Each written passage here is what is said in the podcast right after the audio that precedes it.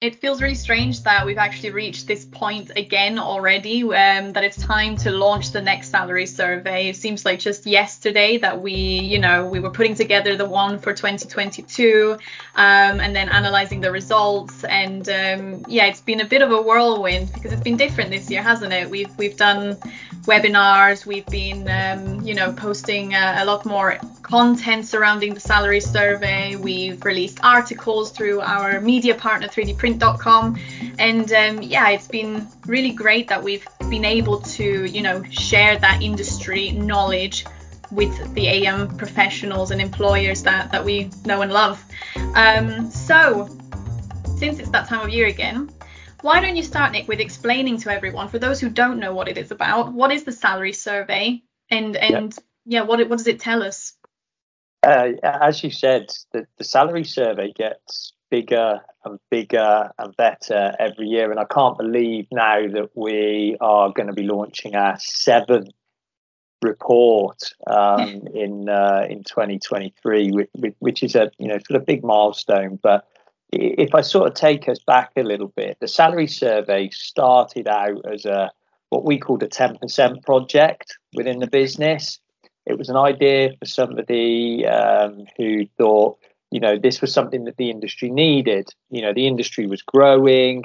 There wasn't a lot of information and data out there about, you know, what were realistic in terms of salaries. Um, candidates' expectations could vary quite wildly. Um, what clients were prepared to pay would also differ as well quite uh, quite a bit. Um, you know, we saw regional variations in salary. Um, we saw um, uh, variations in salary across states within the US. And, you know, what we wanted to create at the time was a very basic guide that could help companies understand if what they were paying their existing employees was, you know, kind of fair market rate, but also that could assist candidates in understanding whether you know their expectations in terms of salary or what they were being paid were were realistic. And and sort of what started out as i said as you know like a, a sort of a 10% project for somebody in our team has really now grown into this huge uh, report that encompasses not just salary data broken down by region and discipline but also encompasses um, data uh, and other key insights across different aspects of the AM industry.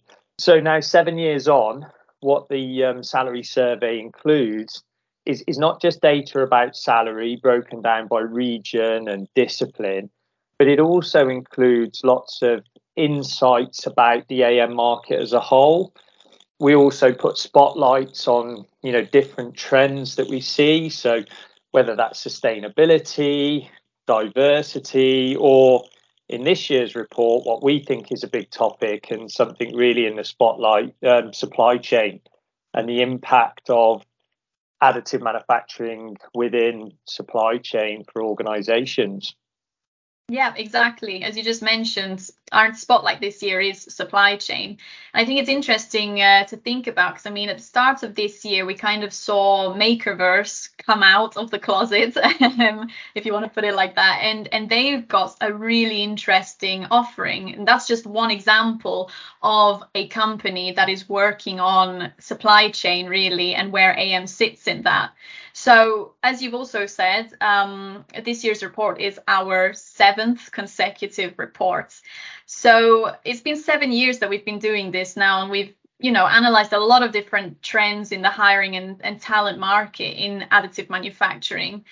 So, what do you expect from this year then? What do you anticipate from this year's report that might be different, or, or you know, what it might tell us about this year's uh, talent and hiring market?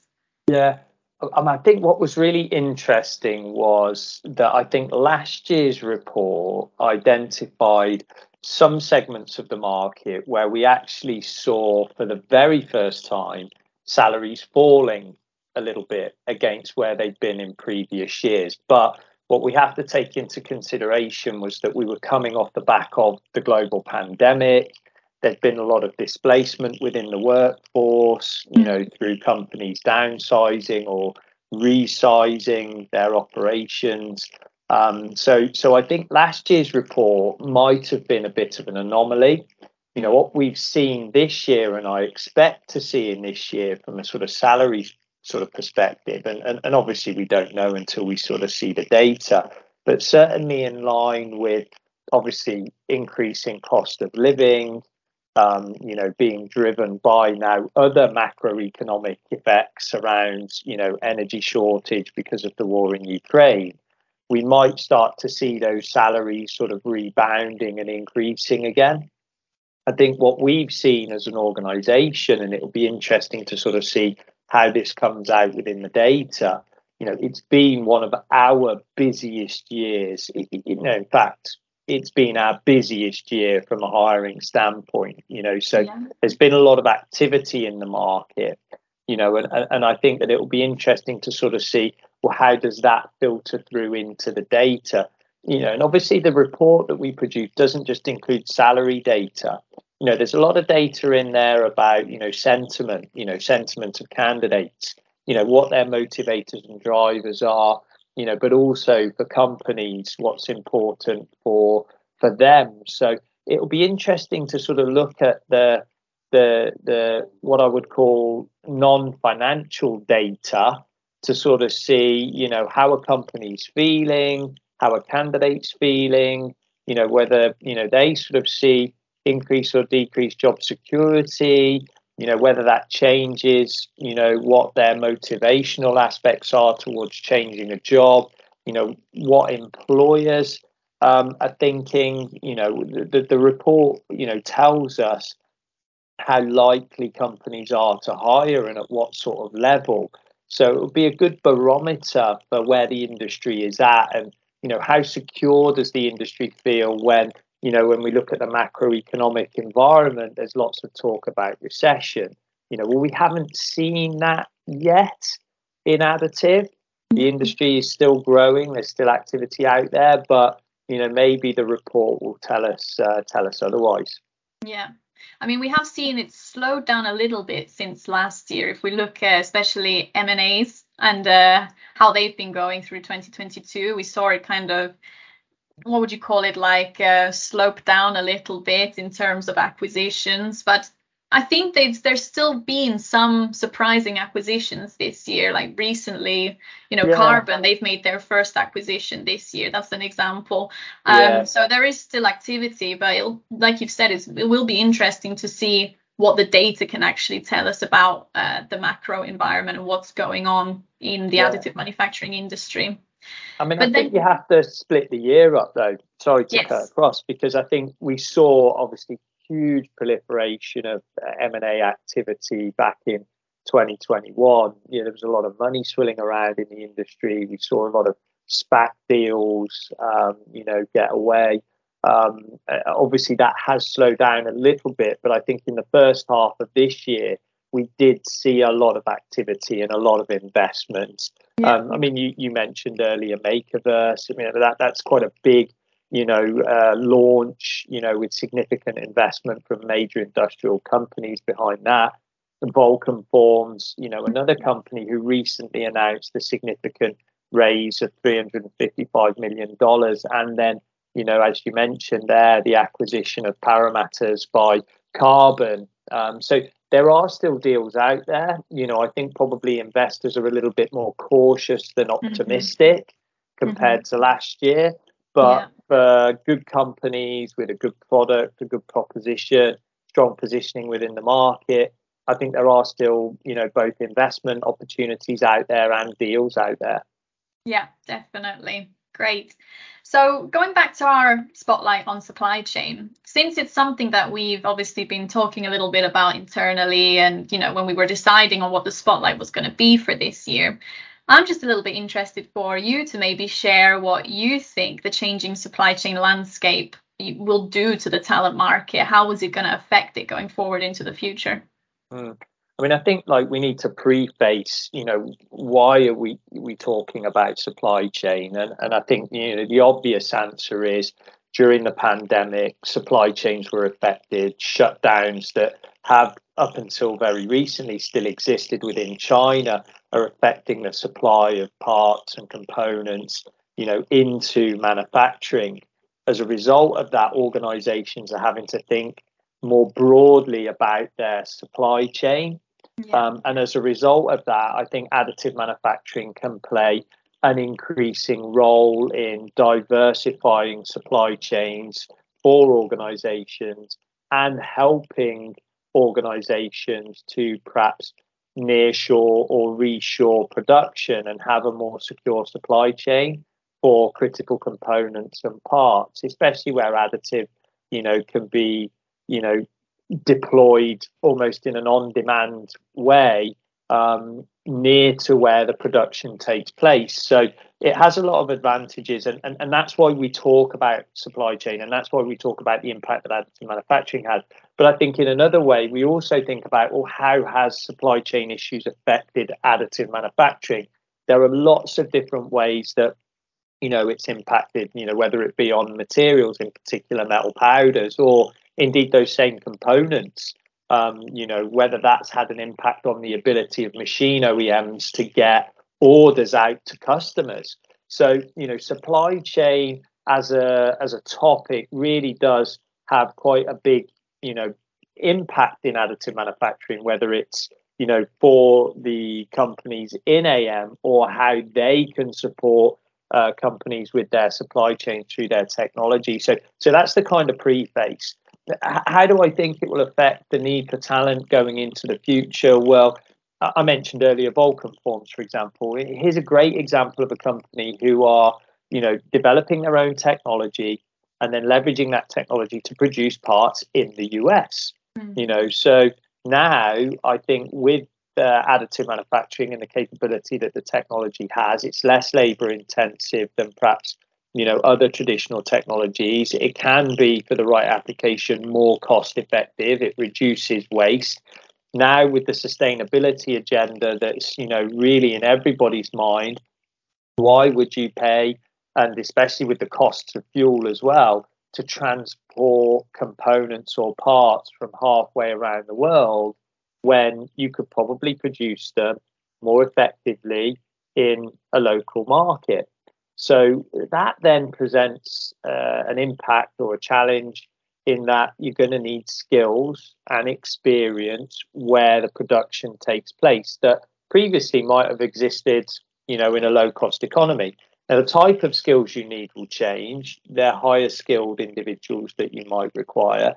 So, the impact that I see is that we might see a growth in the demand for process engineers, manufacturing engineers, production managers, you know, people who are responsible for, you know, developing technology or producing parts closer to where the consumer is. Um, and, and, and that might mean that the sort of talent market and the dynamic of the talent market within local economies will change. Mm-hmm. Um, so so that, that that's one thing that I perhaps see. But again, you know this is something that we want to understand better through the report. So yeah. you know that that that's where the report will ask those questions of employers and individuals to sort of see what sort of impact they think uh, additive will have in supply chains and what impact you know supply chain challenges have presented to the additive industry.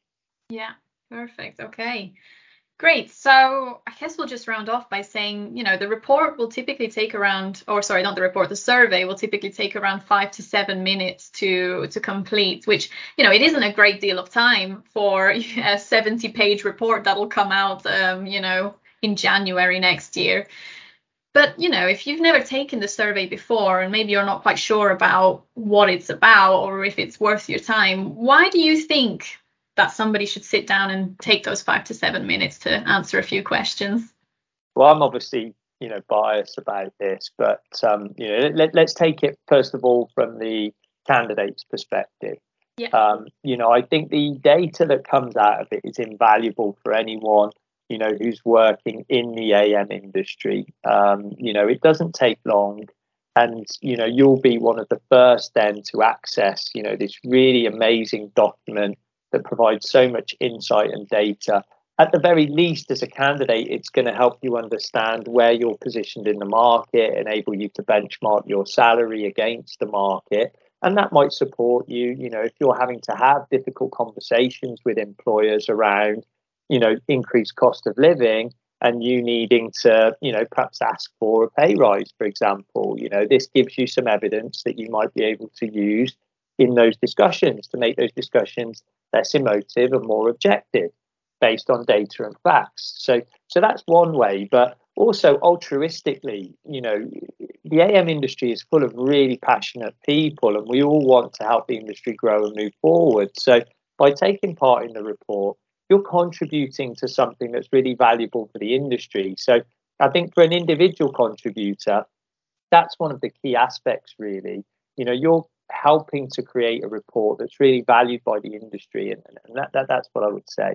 For an employer, uh, again, I think this is invaluable. You know, you are going to be having lots of conversations about salary, again, linked to cost of living um, increases that people are seeing. So, in that perspective, again, it's better to be having those conversations from a position of knowledge backed up by data where you can be objective in those discussions with your employees.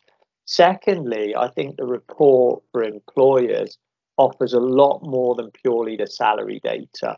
You know, in, in particular, you know, if you're an HR manager, it gives you so much more insights into what motivates talent, what are their key drivers when they're looking for a new role, so that you can build your employee value proposition based on what talent wants.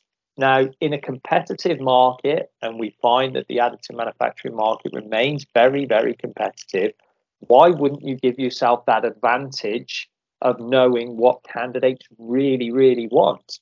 You know, for the sake of five to seven minutes to complete the report, you'll get first access to that report, no strings attached. You'll be the first to receive it, the first to be able to action it, and maybe steal a march on your competitors and securing the best talent going forward. Yeah, definitely. I 100% agree with that. I think the other thing to mention then is um, since we've got two surveys, maybe it's a bit confusing for people to know which one to take. There's one which we call the professional survey, which is for AM talent or people working with AM tech in the AM industry. Um, and then we've got the employers survey, which we we've created to be aimed towards the HR manager, those with you know hiring power in an organization. And I guess the the difference between the surveys is just that one, like you said, is is kind of the questions are are more aimed towards an individual contributor. So they ask for your specific um, opinion or experience or anecdotes um, when it comes to salaries or compensation packages or you know motivations for for moving career you know or, or moving jobs um, the difference then for the employer uh, survey is that it, it is looking at the organization as a whole it'll ask you um, you know what what the salary ranges are for all the different disciplines that you employ in the different regions that you employ so if you're a multinational and you've got people in Europe, in North America, it's going to ask you for the salary ranges for all of those different types of disciplines uh, and regions as well. So when you're choosing which report to do or which survey to do, sorry, um, it's just worth bearing that in mind understanding if you're you know approaching it from an individual contributor perspective or if you are answering the survey on behalf of your organization as somebody with you know power over the hiring um, landscape mm. within the within the business. Mm. Let's not forget, you could be both. Yeah. You know, um, you know, there will be many hiring managers in organisations who, you know, have that responsibility and therefore would probably complete the report as an employer, but may also complete it as a individual contributor. Um, you know, with purely their own data, insights, and information. I think what's also important to sort of stress, I think for anyone who is completing the, the, the survey, is that it is completely confidential. So we aggregate the data across all of the different sources that we have. You know, we also include data that we derive directly from ourselves, you know, from recruiting hundreds of jobs a year. We include that salary data alongside the data that we receive from employers and the data that we receive from candidates. So there is no um, and that there is no issues around your data, um, you know, being not confidential in, in, in that case. Um, and, and I think it's important because we often get asked that question. Mm. Um, you know, I, I, think certainly from companies um, and, and indeed from in, in employees and, and, and, individual contributors, is, is the data that we're sending safe? Well, well, yes, it is. Is it confidential? It certainly is. You, mm-hmm. you know, no, it, it's aggregated data that we use then for the report, and in, in no way do we use any individual data or, or represent anything specifically for an individual or a company. Um, so I think that's just also worth mentioning. Perfect. Great. Well, I'm certainly really looking forward to this year's uh, data collection period. I'm looking forward to analysing the results and uh, yeah, getting stuck in and creating the next report for 2023. I hope it's going to be a really, really good year. I'm sure it is. It gets better every year, and um, I'm sure the seventh uh, the seventh report will be uh, the best one yet. Yeah, definitely. Couldn't agree more.